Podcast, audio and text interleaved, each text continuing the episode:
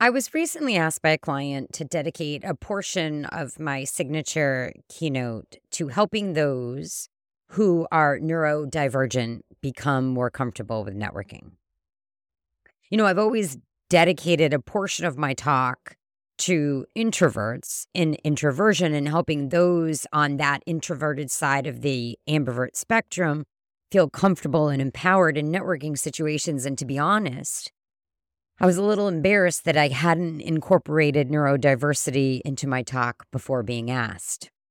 Welcome to episode 178 of This Shit Works, a podcast dedicated to all things networking, relationship building, and business development. I'm your host, Julie Brown, speaker, author, and networking coach. And today I am discussing networking tips for the neurodivergent and how we can begin to make more neurodivergent friendly events.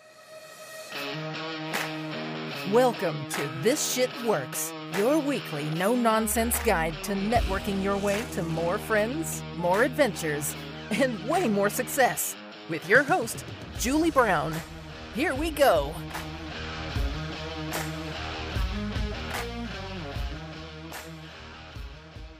Let's first start by defining what neurodivergence is. So, neurodivergent is a non medical term that describes people whose brains develop or work differently for some reason. This means the person has different strengths and struggles from people whose brains develop or work more typically. Neurodivergent isn't a medical term. Instead, it's a way to describe people using words other than normal and abnormal. The word for people who aren't neurodivergent is neurotypical. That means their strengths and challenges aren't affected by any kind of difference that changes how their brains work. The term neurodivergent came from the related term neurodiversity. Judy Singer, an Australian sociologist, coined the word neurodiversity in 1998 to recognize that everyone's brains develop in a unique way. Examples of neurodivergence include conditions such as autism spectrum disorder or other neurological or developmental conditions such as attention deficit hyperactivity disorder, dyslexia, dyscalculia, dysgraphia, or Down syndrome. So, if you're neurotypical and you find networking events anxiety inducing, just imagine how it must be for people who are neurodivergent. For the first part of this episode, I'm going to focus on networking tips for those who are neurodivergent. I can't remember where I heard this, and I'm not going to remember the quote 100%, but it was something like research is the key to spontaneous conversation. Or was it practice is the key? I honestly can't remember, but the basic idea stuck with me that if we want to have spontaneous conversations, we need to prepare for them. We need to know what questions to ask. We need to read articles or listen to podcasts or do something every day where we get a dose of what is happening in the world so we can talk about it in a timely manner. I really wish I could remember that quote because they said it better than I'm saying it right now. But I'll draw a parallel. When I was doing business development in the construction industry, I would spend part of my morning commute listening to sports radio and the other part of my commute listening to Howard Stern. That way, when I got to the golf course or the networking event or even just walking through the office, I had two things I could talk about with the guys each morning. I remember one specific morning I was headed to a golf tournament, and on the way, I was listening to Howard Stern interview Arnold Schwarzenegger. And it was fascinating. So I get to the course, I'm golfing with these three guys that day. And when I walked up to the golf cart, they were all talking about it. And I just jumped right into the conversation. And I remember one of them was like, You listen to Howard Stern? I'm like, Why wouldn't I listen to Howard Stern? Like, number one, I think he's a great interviewer. And I also kind of have that, you know, sort of sense of humor, anyways. But, anyways, that's just an example. You know, another tip for people who are neurodivergent is ask really great questions. My friend Nicole, who's been on this podcast, says the person who asks the questions is the person who controls the conversation. And this is why I have my download 10 questions to ask instead of what do you do? Because asking interesting questions is the way for you to get other people talking. And then you can learn about them and you can find all of the things you have in common, all of those shared interests. And it makes having that conversation easier for you when it otherwise might not be. I'll put a link to that download in the show notes. Another tip be yourself. You know, I love the quote be yourself, everybody else is already taken. You are the best at being you, and no one is more you than you. Which is why I also created the List Yourself approach, the activity in which you write down 10 things that make you you without mentioning what you do for a living. So do that. Write that list. Spend some time rediscovering who you are and all the experience you have and how much you actually do have to talk about and all the ways you can connect with people that you probably haven't even realized. Another tip have a wing person. Have someone you know who can attend events with you to help make introductions for you, to help ease with the flow of conversation.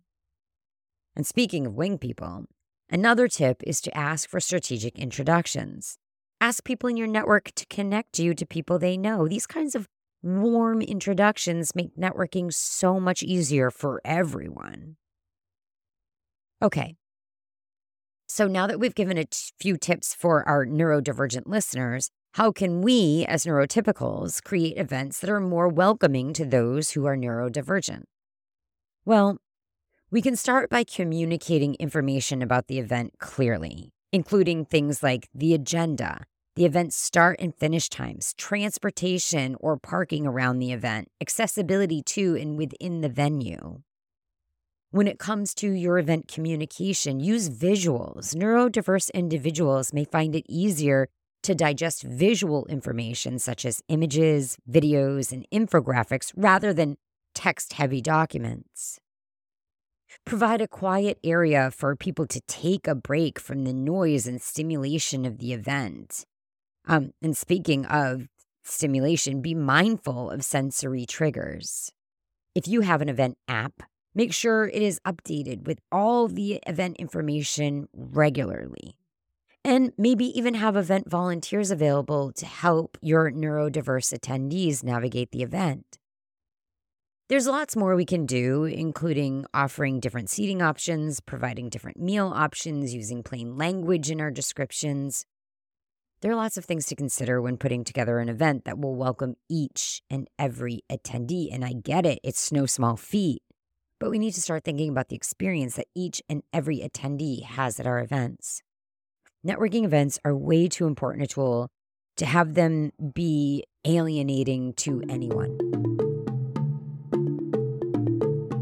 Okay, onto the drink of the week, which hmm, I did my normal search, which entails putting the topic of the episode plus the word cocktail into the search bar to see what happens.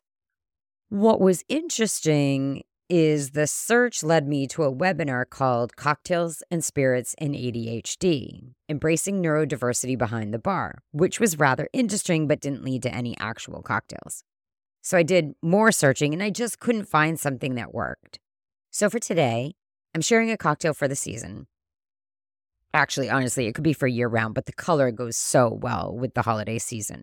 So this week, we are highlighting the pomegranate Aperol Spritz. Here's what you're going to need three ounces of Aperol, one to two ounces of pomegranate juice, four ounces of Prosecco, a splash of seltzer, an orange wedge.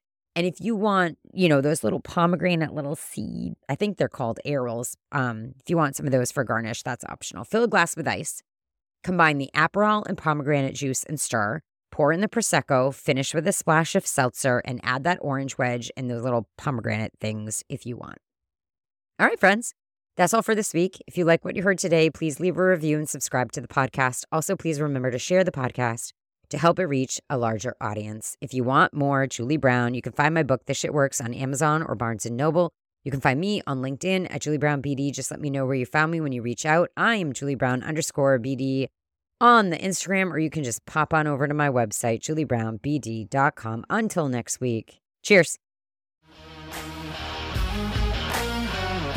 Hey, thanks for taking the time to listen. Be sure to subscribe to the podcast so you never miss a tip.